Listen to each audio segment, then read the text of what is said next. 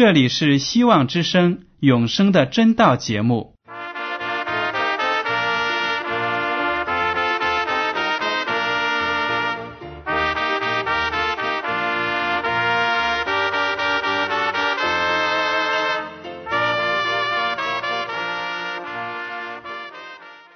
亲爱的听众朋友们，你们好，我是艾德，很高兴今天能和你们在永生的真道这个栏目中见面。耶稣说：“听上帝的话语，并且遵守的人是最有福气的。”所以，艾德现在能够通过电波和你们分享上帝的教导，感到十分快乐。我也希望众位弟兄姐妹。还有那些正在寻求真道的朋友们，也能够珍惜这段时光。大家不妨在手边准备好纸和笔，将今天讲到的要点和经文章节做些记录，以便过后自己再亲自查考圣经。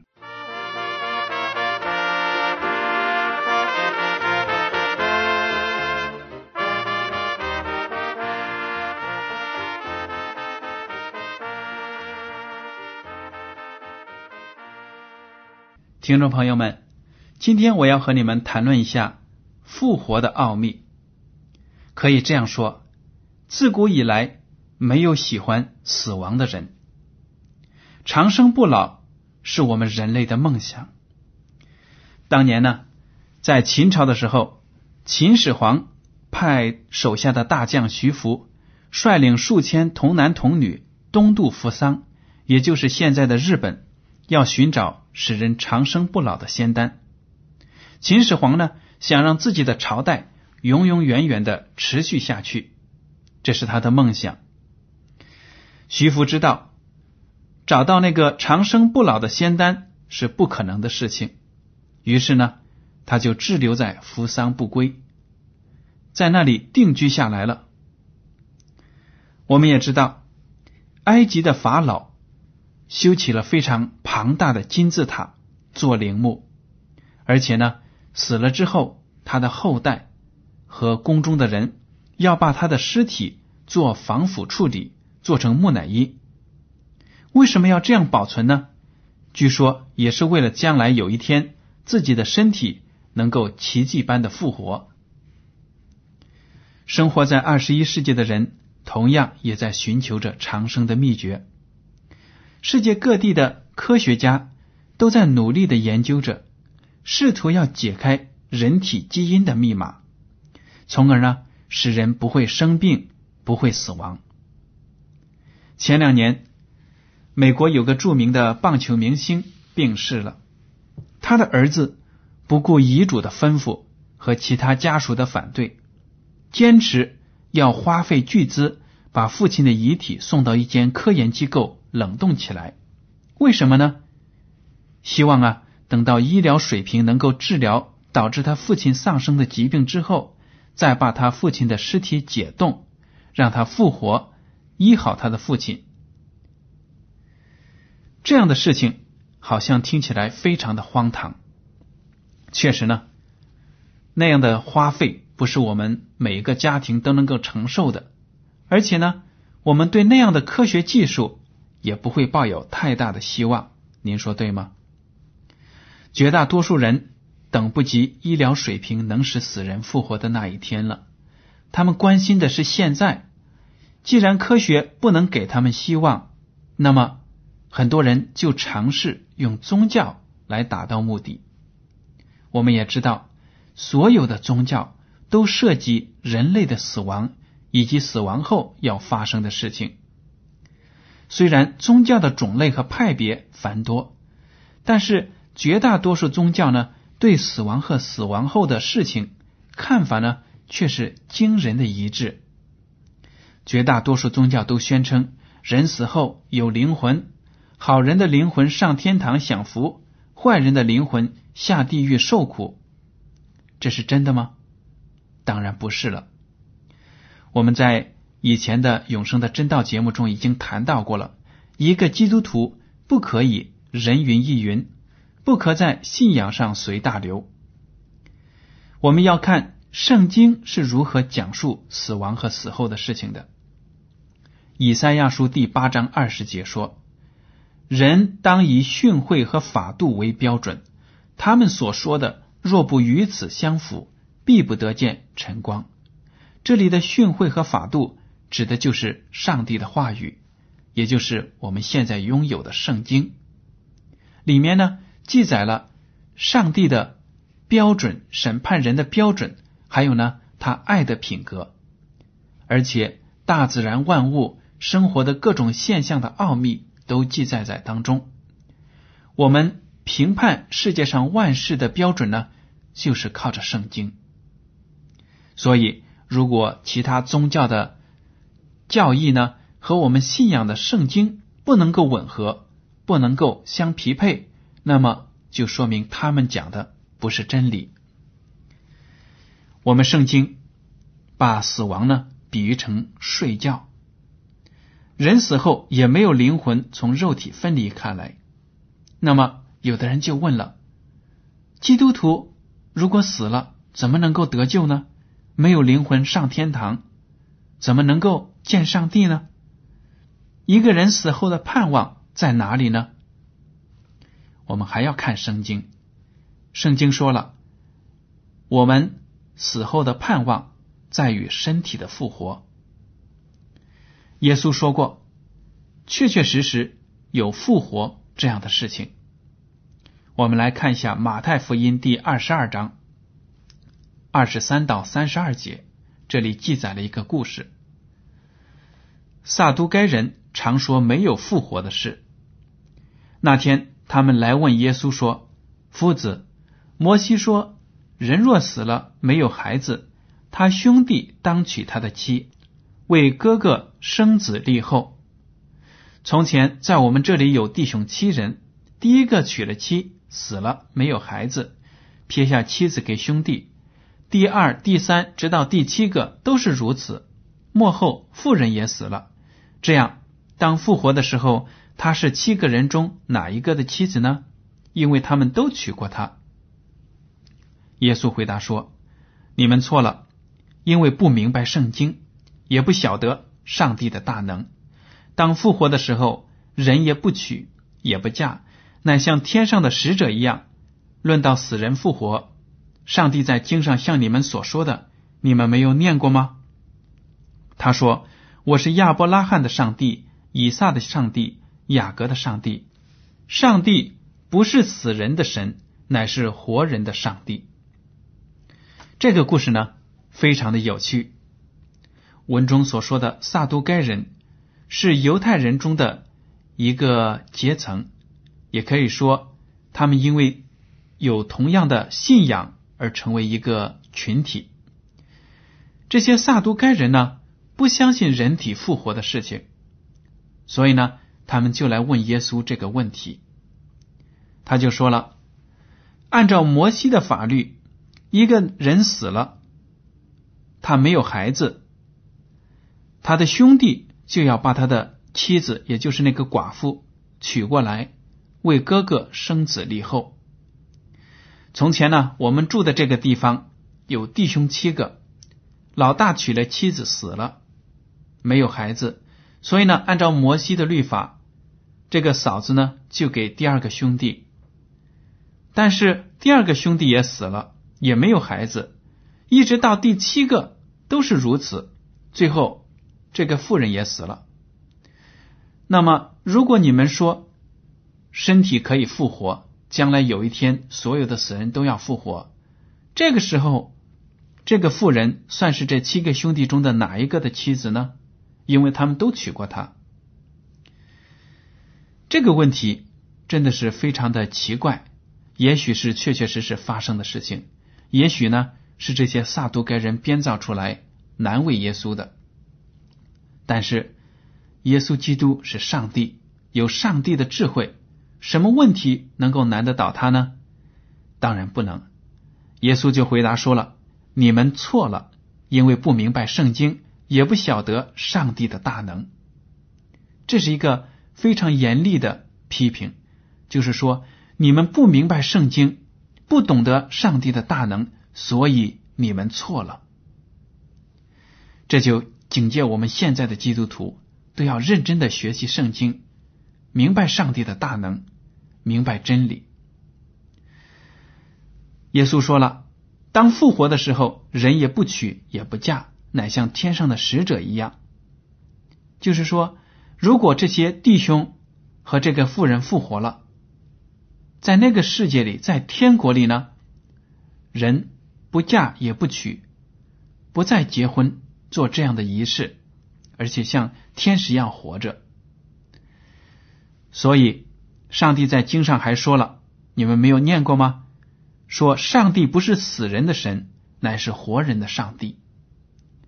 这就说明上帝憎恶死亡，希望呢人能够永远的和他在天国里享福。但是我们知道，因为我们都犯了罪，我们的肉体。都变成可以朽坏的了。我们唯一的希望就是接受耶稣作为我们的救主。等耶稣基督第二次复临的时候，如果我们还活着，就能够身体转换到天国去享受永生。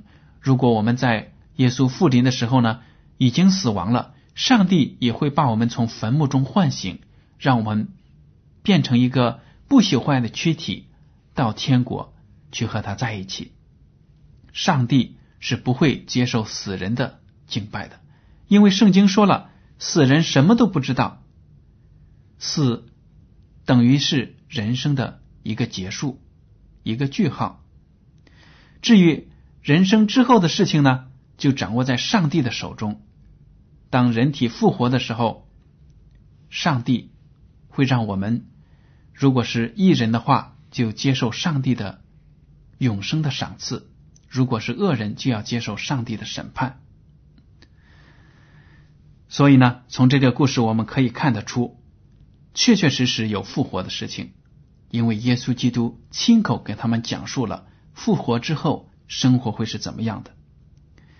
从这个故事呢，我们还能学到另一点，就是说呢，我们读圣经一定要掌握其中的真理和经义。我们也都见过，有一些人呢，读圣经的时候，老是在这个旮旯里面、那个旮旯里面挑出一些古怪的问题来。有的时候呢，忽略了圣经的真意和本意，而是去钻牛角尖、抬杠。这些撒都该人呢，没有好好的读圣经，反而在脑子里产生这样古怪的问题，也没有从圣经中去寻找答案。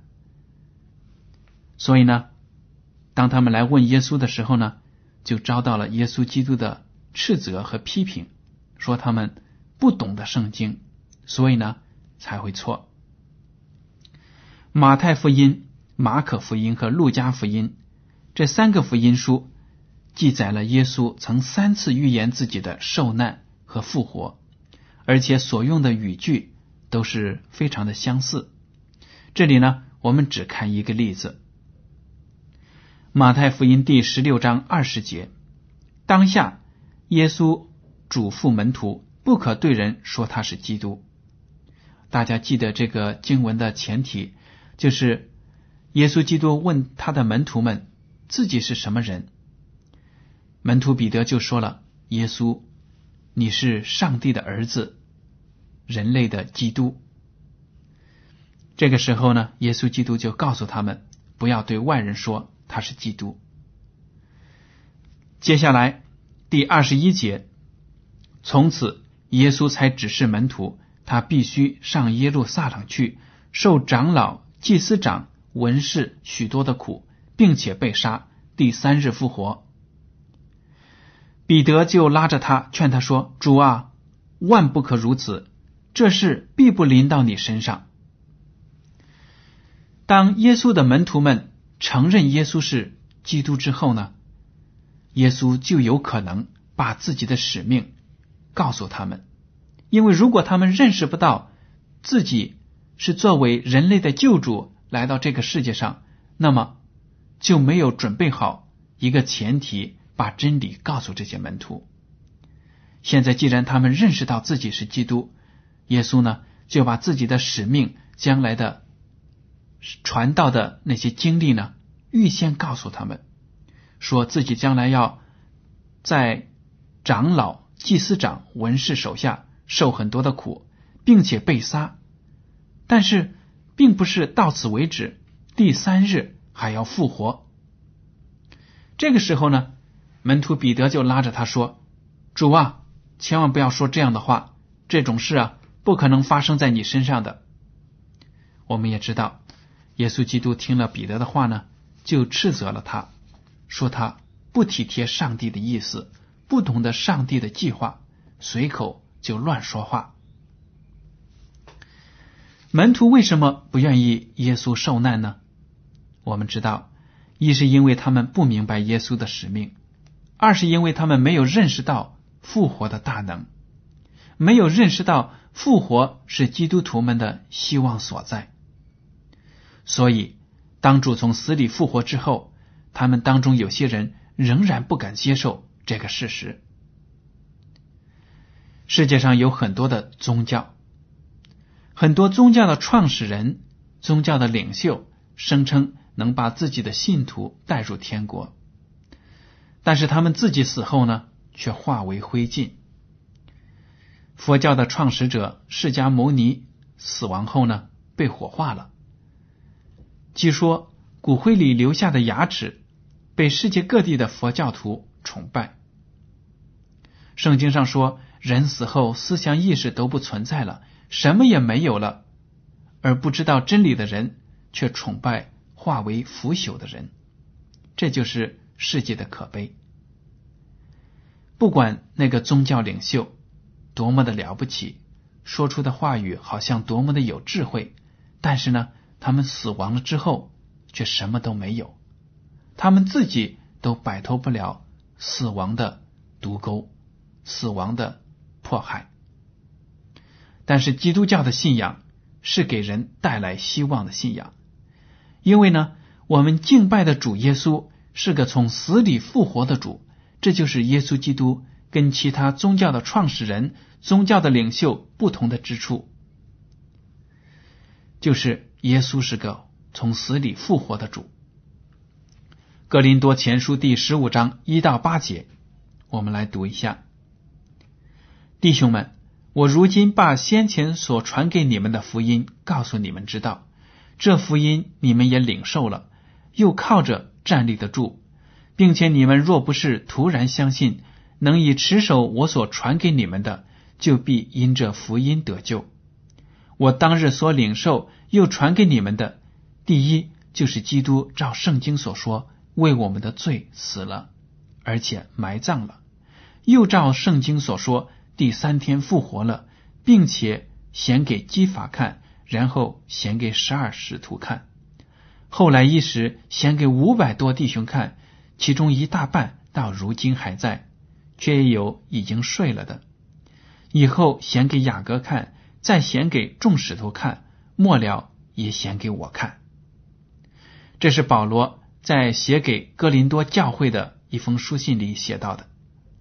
在这里呢，他把福音又传给那里的弟兄，提醒他们，耶稣基督是一个从死里复活的主，这就是基督的信仰，基督教的根基。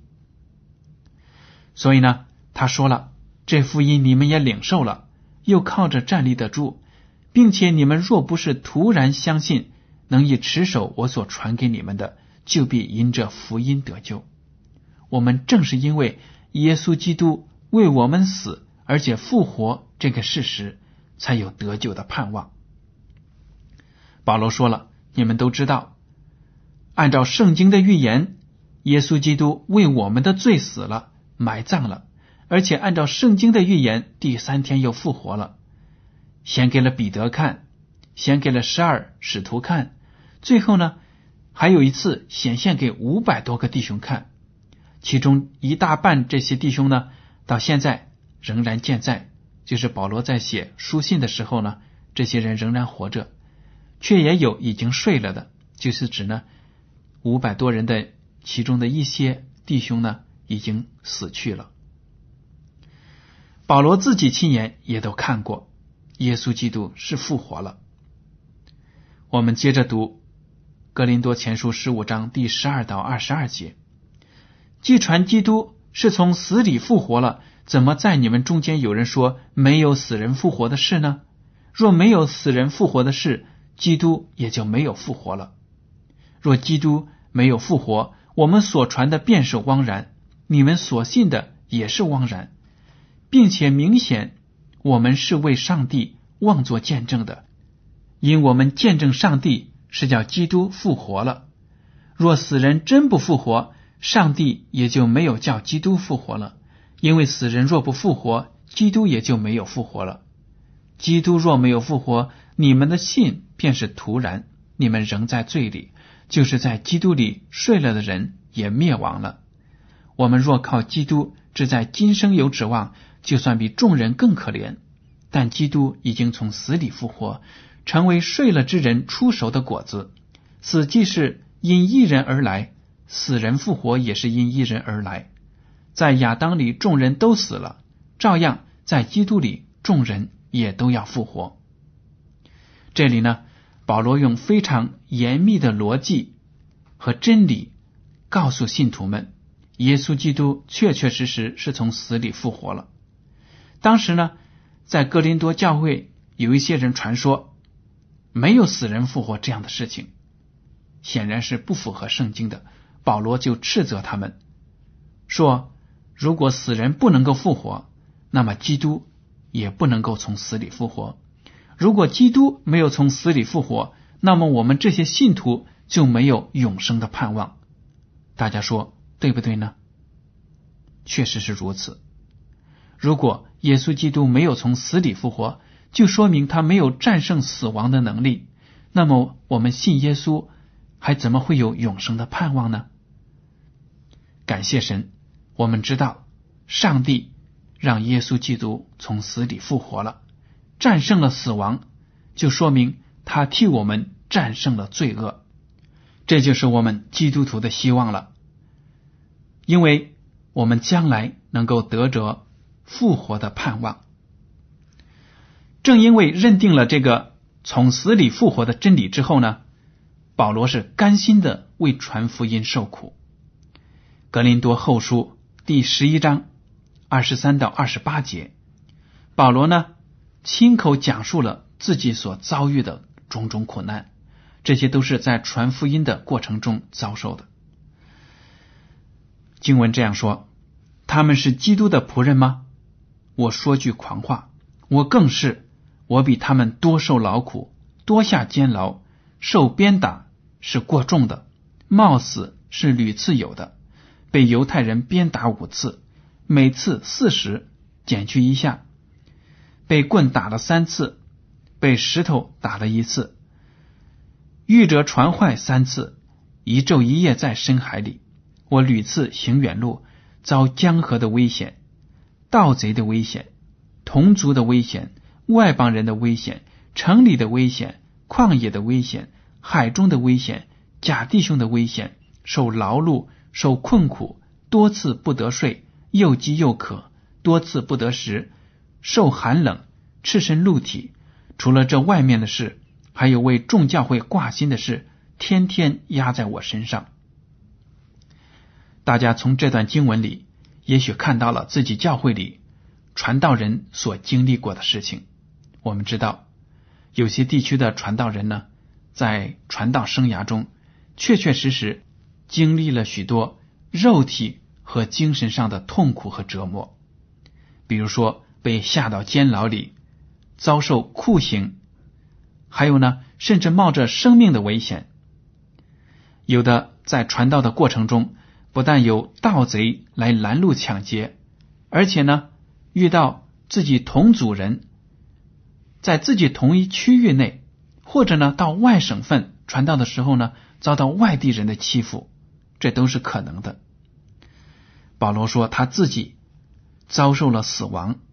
出生入死多次，而且呢，经常是睡不好、吃不饱、又饥又渴、赤身露体，而且呢，还为教会的事天天的挂念，天天的压在自己的身上。